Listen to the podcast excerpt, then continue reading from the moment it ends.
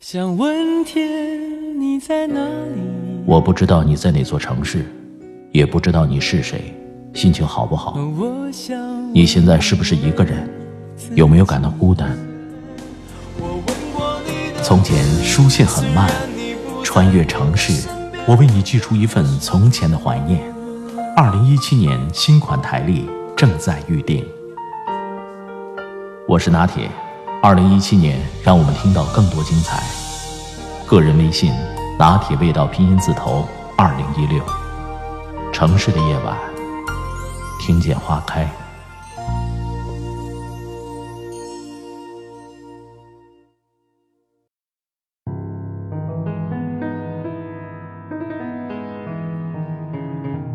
和一个小姑娘聊天，她很自卑。这姑娘学的是师范专业，兴高采烈的跟两个小伙伴一起去某个单位实习，身边的老师都是正儿八经的铁饭碗。一开始的时候，那群老师还以为他们是被招来的新老师，对他们非常热情。可知道他们是实习生之后，就渐渐疏远。他总感觉自己和小伙伴都因为实习的身份和学历太低，被人奚落，让人看不起。姑娘，自己的价值真的有必要非得让所有的人都认可吗？就非得要别人来评判自己的人生？爬得更高，不是为了让全世界都看到自己，而是为了让全世界的风景都能尽收眼底。来说说我自己吧，当时大概是小学三年级，家道中落，随着父母到处飘荡。当时是父亲白手起家的初级阶段，又身处外地，我家里没有钱，成绩跟不上，体弱还多病，总是班级里最被嫌弃的那一个。于是我拼命的捏造自己，以适应他们喜欢的类型，以为这样就会有朋友。我省吃俭用给他们买礼物，他们要玩什么游戏，我都积极参与，哪怕是逃课去游戏厅下河游泳，我都舍命相陪。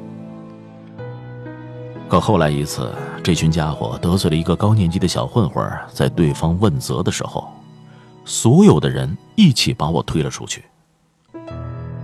于是，我捂着火辣辣的脸，哭着回到家，连着两三天都不好好吃饭。父亲很担心，过来问我。我哭着鼻子把大致的情况告诉了父亲，他脸上一会儿红一会儿绿，最后竟然也湿着眼眶对我说：“儿子，以后咱不跟他们玩了。其实，你不需要那么多朋友。”后来我就远离他们，埋头学习，最后从那个乡村小学里以全校第一的成绩升入市里的一所重点中学，而他们继续一起打闹，一起游戏，一起合他们的群儿。所以，看到没？有时候你再怎么努力，对于合群儿来说，只是暂时填补了别人嫌弃自己仍是多余的空缺而已。物以类聚，人以群分，你本来就不属于那里。只要足够努力，总有一片自己的一亩三分地。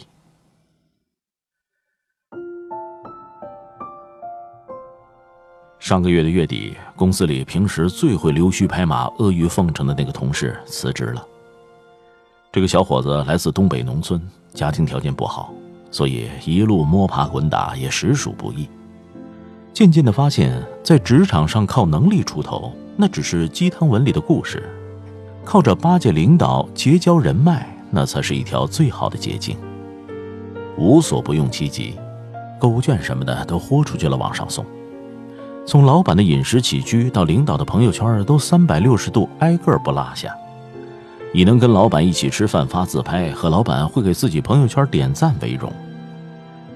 可就在上上个月，这高管跳槽去了另一家公司，连头都没回。这时候，这位同事回头再看的时候，除了他以往奉迎的那些人向着他们的新老板对他诟病有加之外，不对他刻意落井下石，已经算是万幸了。再来看看周围的同事们，他几乎就自己孤零零的一个人。临行前，我念及之前的同僚旧情，也念在接过人家从东北老家给我带来的咸鱼，请他吃顿饭，算是谢鱼之情。这哥们感叹说：“想想看，只有这条咸鱼没有白送，可是仍然在纠结自己像个孙子、像狗一样苦心经营的人脉，为什么没能让自己翻身？我只是笑笑，不否定，也不再置评。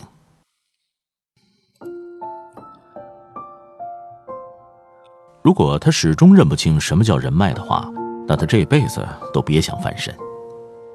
所谓人脉，其实是一种价值交换，是建立在双方都有利用价值的基础上。情投意合不重要，门当户对才是根本。讲真，你努力合群的状态真的让人很心疼。所谓六度人脉，是指地球上所有的人都可以通过六层以内的熟人链和任何其他人联系起来。通俗的说，你和任何一个陌生人之间所间隔的人不会超过六个。也就是说，只要你愿意，最多通过六个人，你就能够认识世界上的任何一个陌生人。刚刚开始工作的时候，我也是个如履薄冰的小菜鸟。刚到的第一家公司里，同事们都是这个行业里经验丰富、人脉丰富、手段老练的老员工。为了能够更快速、更及时地融入到这个团队里，我每天早晨连早餐都不敢吃，争取第一个到他办公室，帮所有的同事把垃圾收走。把茶杯里的热水蓄满。同事们从一开始的欣喜，到后来逐渐的习惯，再到后来有脾气就往我身上撒。比如有人就很不乐意的说：“哎，这是谁在我茶杯里倒了这么烫的水啊？”还有人手忙脚乱的时候会埋怨：“哎呀，真是烦人。”我放到垃圾筐里作废的合同，本来今天打算拿出来再看看的，却不知道谁给扔掉了，真是烦人。习惯卑微到尘土里的自己，在别人的心情感冒、发烧、打喷嚏的时候，你还比不上那些病毒和细菌。加我微信的粉丝会偶尔发信息来问我，你是不是把我设置到分组可见的群里去了？看你之前发朋友圈慷慨澎湃，可现在一个月都不见你发一次。我想说的是，我的微信从不设置分组，不想让别人看的，我只会对自己可见。至于之前在朋友圈里晒加班、晒辛苦、晒情怀、晒奋进的套路，我也是学来就用，也会在那些所谓的圈子当中给别人去点点赞、评一评，但久而久之就会发现。这对于升官发财、走大运的期许根本起不了什么卵用，所以就又让他做回了晒娃、晒妻、晒感动的干净样子。朋友圈真的只给朋友看。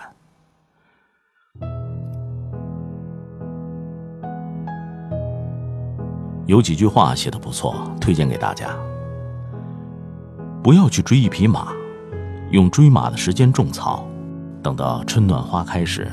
自会有大批骏马驰骋在你的草场。不去刻意巴结哪一个人，用暂时没有真正朋友的时间去完善自己，完善你的能力。待到时机成熟时，会有一大批的朋友任你选择。用人情做出来的朋友只是暂时的，用人格和心意吸引来的朋友才能长久。所以，丰富自己比取悦他人要有力量的多。